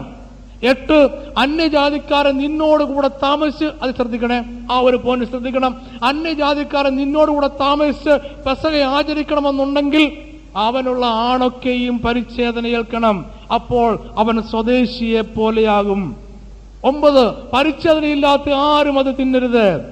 10, സ്വദേശിക്കും പരദേശിക്കും ഒരു പ്രമാണം തന്നെ ആയിരിക്കണം. ഈ 10 കാര്യങ്ങൾ പഠിച്ചാൽ നിങ്ങൾക്ക് ബ്രീഫായി പറയാൻ കഴിയും, പരിച്ഛേദന ഉള്ളവൻ മാത്രമേ ഇത് കഴിക്കാവുള്ളൂ. ഈ 10 നിയമങ്ങളും അതിൻ്റെ അകത്തടങ്ങിയിരിക്കും. ഓക്കെ, പെസഹയെ ആചരിക്കണമെന്നുണ്ടെങ്കിൽ യേശുവിന്റെ രക്തത്തിൽ മറഞ്ഞിരിക്കണം. 2, പെസഹയെ ആചരിക്കണമെന്നുണ്ടെങ്കിൽ വേർപാടുണ്ടായിരിക്കണം. 3, പെസഹയെ ആചരിക്കണമെന്നുണ്ടെങ്കിൽ പരിച്ഛേദനയേറ്റവനായിരിക്കണം. ഓക്കെ, നിങ്ങൾ വിശ്വാസ ജീവിതം തുടങ്ങാൻ പോവുകയാണ്. യഹോവയായ ദൈവത്തെ പോലെ വേറെ ദൈവമില്ലെന്ന് മനസ്സിലാക്കി കഴിഞ്ഞു. ഇനി നിങ്ങൾക്ക് ആവശ്യമെന്ന് പറഞ്ഞത് ഒരു പെസഹയെ ആചരിക്കുക എന്നുള്ളതാണ്. അതിന് നിങ്ങൾക്ക് യേശുവിന്റെ രക്തത്തിൽ ആശ്രയം ഉണ്ടായിരിക്കണം, മറ്റൊന്നിലും നിങ്ങൾ ആശ്രയിക്കരുത്. 2, നിങ്ങൾ വേർപാടുള്ളവരായിരിക്കണം. 3, പരിച്ഛേദന ഏറ്റവരായിരിക്കണം. ഇങ്ങനെയുള്ളവർക്ക് പെസഹയെ ആചരിക്കാം. ഇവർ പെസഹയെ ആചരിക്കുമ്പോൾ എങ്ങനെയാണ് പെസഹയെ ആചരിക്കേണ്ടത് എന്ന് ദൈവം പറയുന്നുണ്ട്. പുറപ്പാട് ദിവസം 12:3 വാക്യത്തിൽ ഞാൻ വായിക്കണ്ട, ഞാൻ വേഗത്തിൽ പറഞ്ഞു വിടാൻ ആഗ്രഹിക്കുന്നു. 1, നിങ്ങൾ ആട്ടിൻകുട്ടി എടുത്ത് വേർതിരിക്കണം. 2ാമത്തെ കാര്യം, ഈ മാസം 14-ാം തീയതി സന്ധ്യാസമയത്ത് അതിനെ അറക്കണം. 3, അന്ന് രാത്രി അവർ തീയിൽ തൊട്ട മാംസവും പുളിപ്പില്ലാത്ത അപ്പവും തിന്നണം. 4, അത് ശ്രദ്ധിക്കണേ, 4, ഒരു യാത്രയ്ക്കുള്ള ഒരുക്കത്തോടെയും തിടുക്കത്തോടെയും അത് ഭക്ഷിക്കണം. അഞ്ചാമത്, രക്തം കുറുമ്പടിയിലും കട്ടിളക്കാൽ രണ്ടിൽ മേലും തേക്കണം. നാലാമത്തെ കാര്യത്തിൽ നമുക്ക് ആദ്യം ചിന്തിക്കാം. ഈ പെസഹയെ ആചരിക്കുന്നവർ ഈ യാത്ര ചെയ്യാൻ തിടുക്കത്തോടെയും ഒരുക്കത്തോടെയും ആചരിക്കണം എന്ന് പറഞ്ഞാൽ, ആരെങ്കിലും യേശുവിനെ സന്തോഷമായി സ്വീകരിക്കുവാൻ തീരുമാനിക്കുന്നെങ്കിൽ അവരൊരു കാര്യം ഓർക്കണം, തീരുമാനിച്ചിട്ട് നിൽക്കുന്ന പരിപാടിയില്ല. അങ്ങനെ തീരുമാനിക്കുമ്പോൾ ഒരു യാത്ര ചെയ്യുവാൻ തയ്യാറായി തീരുമാനിക്കണം. ഹല്ലേലൂയ. ആർക്ക് വിശ്വാസിയാകാൻ കഴിയും? രക്ഷിക്കപ്പെട്ടിട്ട് അവിടെ നിൽക്കുന്നവരല്ല വിശ്വാസി. പിന്നെയോ രക്ഷിക്കപ്പെട്ടിട്ട് ഒരു ആത്മീയ യാത്ര തുടങ്ങുന്നവനാണ് വിശ്വാസി. എന്ന ആത്മീയ യാത്ര തുടങ്ങുന്നത് സൗകര്യം കിട്ടുമ്പോഴല്ല. പിന്നെയോ എന്ന് രക്ഷിക്കപ്പെടുന്നുവോ, എന്ന് യേശുവിൻ രക്തത്തിൽ മറിഞ്ഞ് വിടുതൽ പ്രാപിക്കുന്നുവോ, അന്ന് നിങ്ങൾ തിടുക്കത്തോടെ ഒരു യാത്രയ്ക്കുള്ള ഒരുക്കത്തോടെ വേണം ഈ പെസഹയെ ആചരിക്കാൻ. അന്ന് നിങ്ങളുടെ യാത്ര ആരംഭിക്കുകയാണ്. ഈ യാത്രയിലേക്ക് നമ്മൾ വീണ്ടും വരുന്നുണ്ട്, അത് നിങ്ങൾ മറന്നു പോകരുത്. അപ്പോൾ ഈ രക്ഷിക്കപ്പെടുന്നവൻ, യേശുവിൻ്റെ മരണത്തിൽ വിശ്വസിക്കുന്നവൻ, പെസഹയെ ആചരിക്കുന്നവൻ ഒരു യാത്ര ചെയ്യാൻ തയ്യാറാക്കിക്കൊണ്ട് വേണം അവൻ എഴുന്നേറ്റ് നിൽക്കുവാൻ, അവൻ പെസഹയെ ആചരിക്കുവാൻ, അവൻ കൺവെൻഷന് കൈ ഉയർത്തുവാൻ. അല്ലെങ്കിൽ അവൻ കൺവെൻഷനിൽ കൈ ഉയർത്താതിരിക്കട്ടെ. ഒരു ആത്മീയമായ യാത്രയ്ക്ക് അവന് തയ്യാറെടുപ്പുണ്ടായിരിക്കണം. ഓക്കെ, നമുക്ക് വീണ്ടും ആ ഭാഗത്തേക്ക് വരുന്നുണ്ട്. അഞ്ചാമത്തെ കാര്യങ്ങൾ പറഞ്ഞു, രക്തം കുറുമ്പടി മേലും കട്ടിലക്കാലിൽ മേലും തളിക്കണം. ഞാൻ പറഞ്ഞു, ഈ രക്തത്തിലൂടെയാണ് നിങ്ങൾക്ക് വിടുതൽ, വേറെ ഒന്നിലൂടെയും നിങ്ങൾക്ക് വിടുതൽ ലഭിക്കത്തില്ല. എന്താ ഈ കുറുമ്പടി മേലും കട്ടിലക്കാലിൽ മേലും രക്തം കാണിക്കുന്നത്? ഞാൻ കവർ പേജിൽ ഈ പടം പ്രത്യേകം ഡബിൾ കളറിലാണ് ഞാൻ കവർ അടിച്ചത്. നിങ്ങൾ ശ്രദ്ധിച്ച്, ഈ പടം കാണിക്കുന്നത് അവരുടെ കതവിന്റെ കട്ടിലക്കാലിന്മേലും കുറുമ്പടിമേലും രക്തം തളിച്ചത് എങ്ങനെയാണെന്നാ. ഇത് കണ്ണുക്ക് എന്താ തോന്നിക്കുന്നു? ആ രക്തം തളിച്ചതിന് കുരിശിന്റെ രൂപമുണ്ടായിരുന്നു. Praise God. ശരിയാന്ന് ഞാൻ പറഞ്ഞ? ഇസ്രായേൽ ജനം അവരെ കട്ടിലക്കാലിന്മേലും കുറുമ്പടിമേലും രക്തം തളിച്ചപ്പോൾ അവർ അപ്പുറവും ഇപ്പുറവും രണ്ട് കുരിശിന്റെ അടയാളം വരച്ചു രക്തം കൊണ്ട്. ദൈവം പറയുന്നു, വിടുതൽ എവിടെ മാത്രമേ ഉള്ളൂ? ക്രൂശിൽ മാത്രമേ ഉള്ളൂ. Praise the Lord. നിങ്ങളുടെ സൗഖ്യം ക്രൂശിൽ മാത്രമേ ഉള്ളൂ. നിങ്ങളുടെ പ്രശ്നത്തിന് പരിഹാരം ക്രൂശിൽ മാത്രമേ ഉള്ളൂ. ഒരു ദൈവദാസനിലും പ്രശ്നത്തിന് പരിഹാരമില്ല. ഒരു പള്ളിയിലും ഒരു സഭയിലും പ്രശ്നത്തിന് പരിഹാരമില്ല. പ്രശ്നത്തിന് പരിഹാരം ക്രൂശിൽ മാത്രമേ ഉള്ളൂ. അവിടെ നിന്ന് മാത്രമേ ലഭിക്കൂ. ഓക്കെ, നമ്മൾ വീണ്ടും മുന്നോട്ട് നീങ്ങുകയാണ്. സമയം നീങ്ങുന്നു എന്ന് എനിക്കറിയാം. വളരെ വേഗത്തിൽ വേണം നമുക്ക് ഈ ഭാഗം നീങ്ങാൻ, കാരണം ഇത് ഒത്തിരി കാര്യങ്ങൾ നിങ്ങളോട് പറയുവാനുണ്ട്. ഇവർ മുന്നോട്ട് നീങ്ങി. ഞാൻ പറഞ്ഞു, എപ്പോഴും രക്ഷിക്കപ്പെടുമ്പോൾ, കൺവെൻഷന് കൈ ഉയർത്തുമ്പോൾ, യേശുവിനെ സന്ദർശനമായി സ്വീകരിച്ചു എന്ന് പറയുമ്പോൾ ഓർത്തോണം, ഒരു യാത്രയ്ക്കുള്ള തയ്യാറെടുപ്പോടെ മാത്രമേ അത് പറയാവുള്ളൂ. അല്ലെങ്കിൽ പറയാതിരിക്കട്ടെ എന്ന് തന്നെയാണ് എൻ്റെ അഭിപ്രായം. അതുകൊണ്ട് ഇവർ യാത്ര ചെയ്തു. ആത്മീയമായി യാത്ര ചെയ്യുന്ന എല്ലാവരും വന്നു ചേരുന്നൊരു സ്ഥലമുണ്ട്. എവിടാണെന്നറിയാമോ? എവിടാണ്? ചെങ്കടൽ. ആരെല്ലാം രക്ഷിക്കപ്പെടുന്നുവോ, ആരെല്ലാം ആത്മീയമായി മുന്നോട്ട് യാത്ര ചെയ്യാൻ ശ്രമിക്കുന്നുവോ, അവർക്ക് യാത്ര ചെയ്യാൻ വേറൊരു വഴിയില്ല. ഒരേ ഒരു വഴിയേ ഉള്ളൂ. വന്നു ചേരാൻ ഒരേ ഒരു സ്ഥലമേ ഉള്ളൂ. ചെങ്കടൽ മാത്രമേ ഉള്ളൂ. നിങ്ങളെല്ലാവരോടും പറയുക, രക്ഷിക്കപ്പെട്ട സകലരോടും പറയുക, ആത്മീയമായി യാത്ര ചെയ്യുന്നതിന് വന്നു ചേരാൻ വേറെ സ്ഥലമില്ല. അവൻ മുന്നോട്ട് പോകുന്നുണ്ടെങ്കിൽ, അല്ലെങ്കിൽ മുന്നോട്ട് പോകാതിരിക്കണം. അവൻ മുന്നോട്ട് പോകുന്നുണ്ടെങ്കിൽ അവൻ എവിടെ വരും? അവൻ ചെങ്കടലിന്റെ തീരത്ത് വരും. ചെങ്കടലിന്റെ തീരത്ത് നിൽക്കുന്ന ജനത്തെ നമുക്ക് നോക്കാം. ഈജിപ്തിൽ നിൽക്കുന്നവരോ അവിടെ നിൽക്കട്ടെ, ചെങ്കടലിന്റെ തീരത്ത് വരെ യാത്ര ചെയ്തിട്ടുള്ളവരെ നോക്കാം. ഒന്ന് നിങ്ങൾ നോക്കിയേ. ചെങ്കടൽ കടക്കുന്നു എന്ന് പറയുന്ന സെക്ഷനിലേക്ക് ഞാൻ നീങ്ങുന്നു, കാരണം ഞാൻ വേഗത്തിൽ നീങ്ങാൻ ആഗ്രഹിക്കുന്നത് കൊണ്ട്. ഈ ചെങ്കടലിന്റെ തീരത്ത് വന്നു നിൽക്കുന്ന ജനം നോക്കുക. അവര് പെസഹയെ ആചരിക്കാൻ ചെങ്കടൽ തീരത്ത് വന്നാണ്. ഇവര് നിങ്ങളുടെ ബുക്കിൽ എന്തുകൊണ്ട് എന്ന് പറയുന്ന ഭാഗത്തേക്ക് ഞാൻ വേഗത്തിൽ ഇഞ്ഞു വന്നു. അഞ്ചാമത്തെ സെക്ഷൻ, വിടുതൽ രക്തത്തിലൂടെ. അവിടെ നിങ്ങളെടുത്ത് മൂന്നാമത് പറയുന്നൊരു പോയിന്റ് ഉണ്ട്. ചെങ്കടലിന്റെ തീരത്ത് വീടുകളുടെ സുരക്ഷിതത്വം ഇല്ല. അപ്പൊ ഞാൻ അത്രയും സ്ഥലത്ത് ബ്രീഫായിട്ട് വേഗത്തിൽ പോയത്, യാത്ര തുടങ്ങണം. യാത്ര തുടങ്ങുന്നവർ നേരെ വരുന്നത് ചെങ്കടലിന്റെ തീരത്താണ്. വേറെ ഒരു വഴി ഇല്ല. ഇനി ചെങ്കടലിന്റെ തീരത്ത് വന്ന് നിൽക്കുന്നവന്റെ പ്രത്യേകം നോക്കിയേ. അവൻ ചെങ്കടലിന്റെ തീരത്ത് വീടുകളുടെ സുരക്ഷിതത്വം ഇല്ല. ശ്രദ്ധിക്കണേ, നിങ്ങൾ ചെങ്കടൽ എന്തിനെ കാണിക്കും നിങ്ങൾക്ക് അറിയാം, ഞാൻ പ്രത്യേകിച്ച് പറയണ്ട. ചെങ്കടൽ സ്നാനത്തിന് മുൻകുറിയാണ്. രക്ഷിക്കപ്പെട്ട പലരും സ്നാനപ്പെടാനുണ്ട്. ഈ സ്നാനപ്പെടാത്തവന്റെ അവസ്ഥ എന്താ? ചെങ്കടൽ തീർത്തിക്കുന്നവന്റെ അവസ്ഥ, അവൻ തങ്ങളുടെ വീടുകൾ ഉപേക്ഷിച്ച് മുന്നോട്ട് യാത്ര ചെയ്തു, ചെങ്കടലിന്റെ തീരത്ത് നിൽക്കുകയാണ്. അവിടെ പഴയ വീടില്ല, പുതിയ സുരക്ഷിതത്വവും ഇല്ല. ഒന്നാമത്തെ പ്രശ്നം. രണ്ടാമത്, അവരിപ്പോഴും നിൽക്കുന്നത് ഈജിപ്തിൽ തന്നെയാണ്. ശ്രദ്ധിക്കുന്നുണ്ടോ? ഞാൻ പറഞ്ഞൊക്കെ രക്ഷിക്കപ്പെട്ടവൻ പിന്നീട് ചെയ്യേണ്ട ജോലി സ്നാനപ്പെടുക എന്നുള്ളതാണ് ഞാൻ പറഞ്ഞു വരുന്നത്. വ്യക്തമായി പറഞ്ഞാൽ രക്ഷിക്കപ്പെട്ട ഏതൊരു വ്യക്തിയും ആത്മീയമായി മുന്നോട്ട് യാത്ര ചെയ്യുന്നെങ്കിൽ അവൻ ഈ ചെങ്കടലിന്റെ തീരത്ത്, ഈ സ്നാനത്തിന് മുൻകുറിയായ ചെങ്കടലിന്റെ തീരത്ത് വന്ന് നിൽക്കും. വേറെ വഴിയില്ല. അവൻ അവിടെ വന്ന് നിന്നാൽ, അവൻ സ്നാനപ്പെടുന്നില്ലെങ്കിൽ, അല്ലെ ചെങ്കടൽ കടക്കുന്നില്ല എന്നുണ്ടെങ്കിൽ അവന്റെ പ്രശ്നമാണ് ഞാൻ പറഞ്ഞത്. ഒന്ന്, അവന്റെ സുരക്ഷിതമായ വീട് അവന് നഷ്ടപ്പെട്ടു.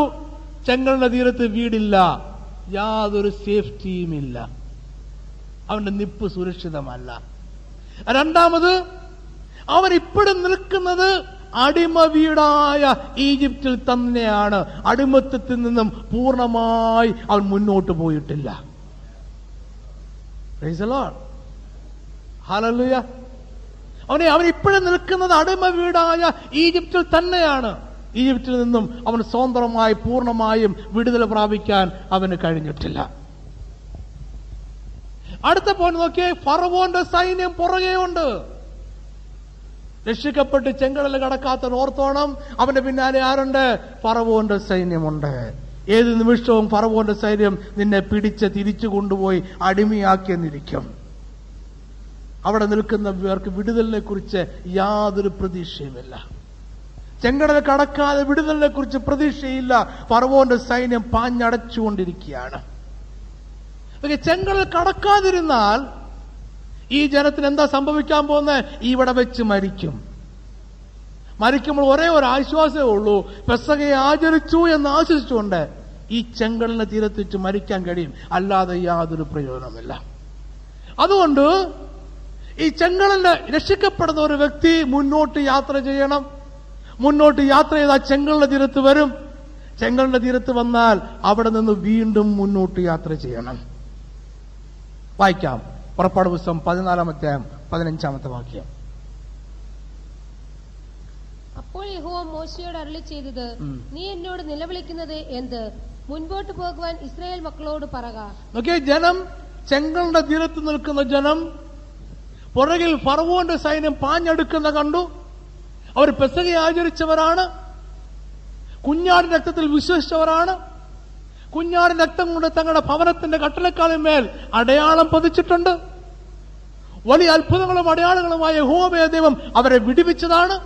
ധാരാളം അനുഭവങ്ങൾ, വിശ്വാസത്തിന്റെ വീരപ്രവൃത്തികൾ അവർക്ക് പറയാനുണ്ട്. പക്ഷെങ്കിൽ ഫറവോന്റെ സൈന്യം പുറകിന് വരിക, കാരണം ഇവർ ചെങ്കടൽ കടന്നില്ല എന്നതുകൊണ്ട്. ഇവർ യഹോവ ദൈവത്തോട് നിലവിളിച്ചപ്പോൾ ദൈവം പറഞ്ഞ മറുപടി ശ്രദ്ധിക്കണം. ദൈവം പറഞ്ഞു, ജനത്തോടെ മുന്നോട്ട് പോകുവാൻ പറ. നിങ്ങൾ മനസ്സിലായോ? രക്ഷിക്കപ്പെട്ട ജനത്തോട് ദൈവം പറഞ്ഞതാണ് മുന്നോട്ട് പോകുക. ഇവിടെ ഇരിക്കുന്ന നിങ്ങൾ എല്ലാവരും ഓരോ വിശ്വാസികളോട് ദൈവം പറഞ്ഞതാ, ഇവ പഠിച്ചത് പോരാ, ഇപ്പൊ മനസ്സിലാക്കിയത് പോരാ, കുറച്ചുകൂടെ മുന്നോട്ട് പോകാൻ ശ്രമിക്കുക. അപ്പൊ ജനത്തോട് മുന്നോട്ട് പോകുക. അതൊക്കെ വെള്ളം മുന്നിലുണ്ട്, സൈന്യം പുറകിലുണ്ട്.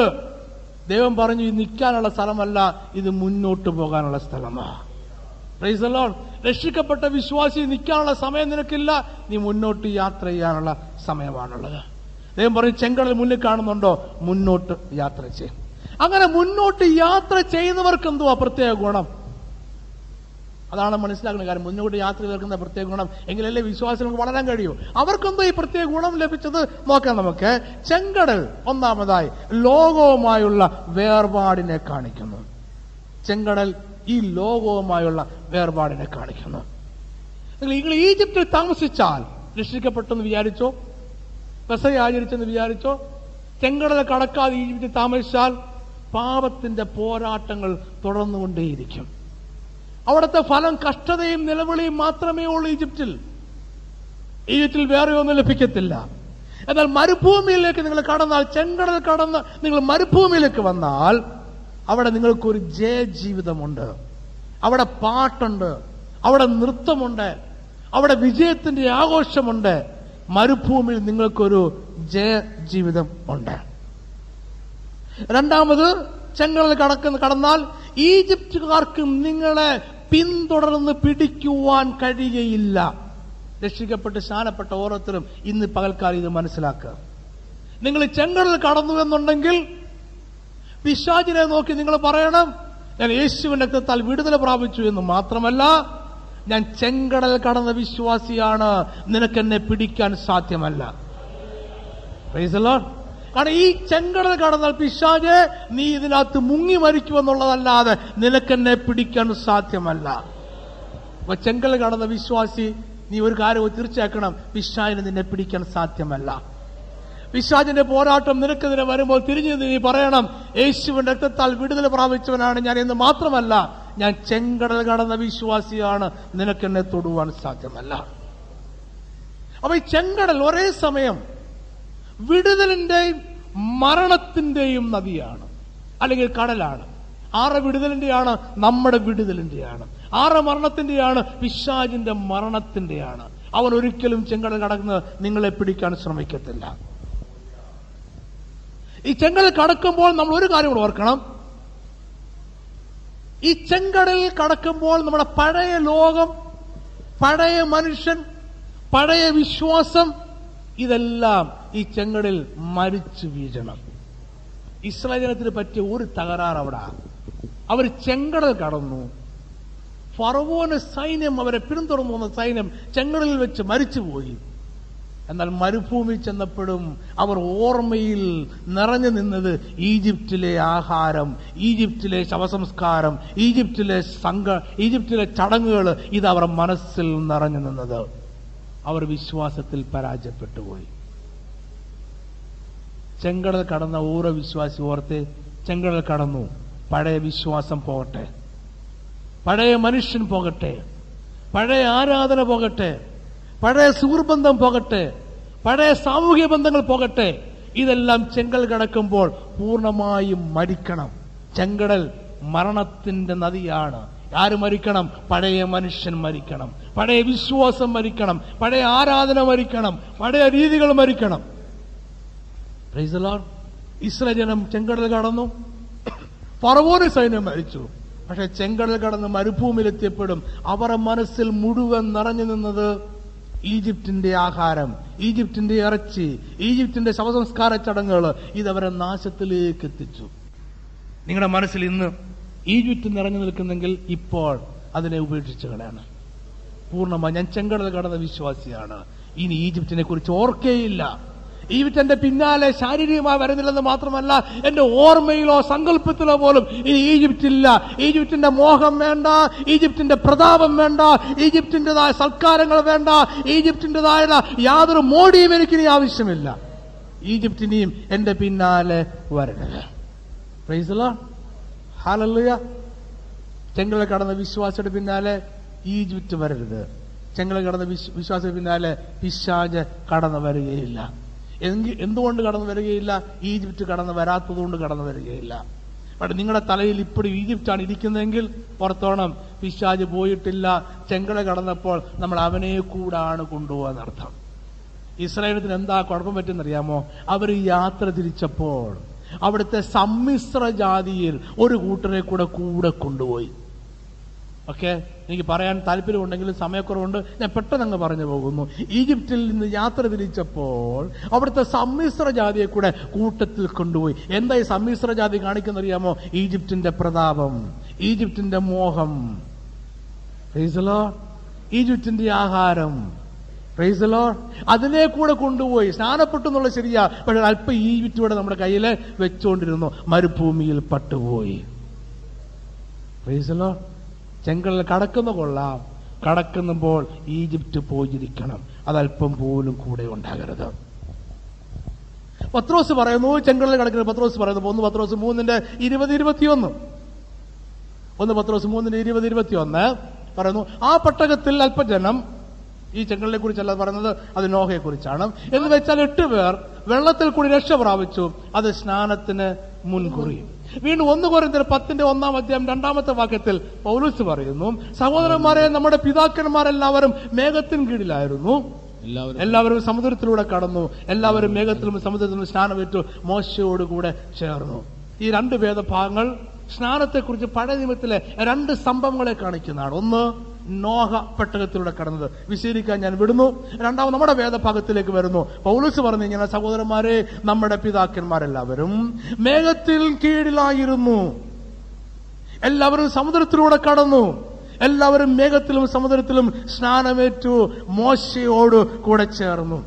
അപ്പോൾ നോക്കിയാൽ നമ്മൾ സ്നാനത്തെപ്പറ്റി പഠിച്ചാൽ, ഞാൻ ഇവിടെ ഒരു പടം കൊടുത്തിട്ടുണ്ട്, അതിങ്ങനെ പറയുന്നു, ഇസ്രായേൽ മേഘത്തിലൂടെ കടന്നു, പുതിയ വിശ്വാസി പരിശുദ്ധാത്മാവ് അവന്റെ ഹൃദയത്തിലേക്ക് വരുന്നു അവൻ രക്ഷിക്കപ്പെടുമ്പോൾ. യോഹന്നാന്റെ സുവിശേഷം 3:5 യേശു പറയുന്നു, അതിന് യേശു, ആമേൻ ഞാൻ നിന്നോട് പറയുന്നു, വെള്ളത്താലും ആത്മാവിനാലും ജനിച്ചില്ല എങ്കിൽ ദൈവരാജ്യത്തിൽ കടപ്പാൻ ആർക്കും കഴിയുകയില്ല. അപ്പോൾ പുതിയ വിശ്വാസി ഇസ്രായേൽ ജനം മേഘത്തിലൂടെ കടന്നതിന് തുല്യമായി അവൻ ആത്മാവിലൂടെ കടക്കും. അല്ലെങ്കിൽ അവൻ ആത്മാവിന്റെ മനസ്സിൽ ക്രിയ ചെയ്യുന്നു, അവൻ ആത്മാവിന് കീഴ്പ്പെടുന്നു. പഴയ വിശ്വാസി സമുദ്രത്തിലൂടെ കടന്നതിന് തുല്യമായി പുതിയ വിശ്വാസി വെള്ളത്തിൽ മുങ്ങി അവൻ സ്നാനപ്പെടുന്നു. അതുകൊണ്ട് തന്നെ പഴയ വിശ്വാസി ചെങ്കടലിൽ കടന്നപ്പോൾ ഫറവോന്റെ സൈന്യം അവന്റെ പിന്നാലെ വരാത്തതുപോലെ തന്നെ പുതിയ വിശ്വാസി വെള്ളത്തിൽ മുങ്ങി സ്നാനപ്പെട്ടിരുന്നേക്കുമ്പോൾ അവന്റെ പിന്നാലെ പിന്നൊരിക്കലും പിശാചും അവന്റെ സൈന്യത്തിനും വരുവാൻ യാതൊരു അധികാരവും യാതൊരു അവകാശവുമില്ല. ഹല്ലേലൂയ. നിങ്ങൾക്ക് നിങ്ങളുടെ പിന്നാലെ ഏതെങ്കിലും അവസരത്തിൽ പിശാച് അവകാശവാദവുമായി വരുന്നുണ്ടെങ്കിൽ, രക്ഷിക്കപ്പെട്ട് സ്നാനപ്പെട്ട നിങ്ങളുടെ പിന്നാലെ ഏതെങ്കിലും അവസരത്തിൽ പിശാച് അവകാശവാദവുമാണ് നിങ്ങളുടെ വിശ്വാസത്തെ തെറ്റിപ്പിക്കുവാനും ക്ഷീണിപ്പിക്കുവാനും ശ്രമിക്കുന്നുണ്ടെങ്കിൽ, നിങ്ങൾ ആദ്യം ചെയ്യേണ്ട കാര്യം നിങ്ങൾ പരിശോധിക്കണം, എൻ്റെ ജീവിതത്തിൽ ഞാൻ ഈജിപ്തിനെ കൊണ്ടുവന്നിട്ടുണ്ടോ എന്ന് പരിശോധിക്കണം. ഞാൻ ചെങ്കടലിൽ കടന്നു വന്നപ്പോൾ അല്പം ഈജിപ്തുമായിട്ടാണ് വന്നത് എന്ന് നിങ്ങൾ പരിശോധിക്കണം. അല്ല, ഞാൻ ചെങ്കടലിൽ കടന്നു വന്നപ്പോൾ ഈ സമ്മിശ്ര ജാതി ഞാൻ കൊണ്ടുവന്നിട്ടില്ല എനിക്ക് തീർച്ചയുണ്ടെങ്കിൽ, നിങ്ങൾ തിരിഞ്ഞ് നിന്ന് പിശാചിനെ നോക്കിയിട്ട് പറയണം, പിശാചേ, ഞാൻ രക്ഷിക്കപ്പെട്ടവനും ഞാൻ ചെങ്കടൽ കടന്ന വിശ്വാസിയുമാണ്, നിനക്കെന്നെ പിന്തുടരുവാൻ ഒരിക്കലും സാധ്യമല്ല. നീ അതിന് ശ്രമിച്ചാൽ ഈ ചെങ്കടലിൽ നീ പട്ടുപോവുകയുള്ളൂ. നമുക്ക് കണ്ണുകളെ അടയ്ക്കാം. എല്ലാ കണ്ണുകളും അടയട്ടെ. നിങ്ങളുടെ ദൈവം സർവശക്തനായ ദൈവമാണ്. നമ്മൾ പെതുക്കെ വിശ്വാസം എന്താണെന്ന് പഠിക്കാൻ തുടങ്ങുന്നതേ ഉള്ളൂ. നമ്മൾ മനസ്സിലാക്കി എല്ലാ ദേവന്മാരെക്കാട്ടും വലുത് യഹോവയായ ദൈവമാണ്. അവരൊരു പ്രവൃത്തി അയച്ചാൽ സകല ദേവന്മാർക്ക് ഒരുമിച്ച് പ്രവർത്തിച്ചാലും അതിനെ തകർക്കാനായിട്ട് ഒരിക്കലും തന്നെ കഴിയത്തില്ല. Praise the Lord. ഹല്ലേലൂയ. നിങ്ങളുടെ ദൈവം സർവശക്തനായ ദൈവമാണ്. Believe that.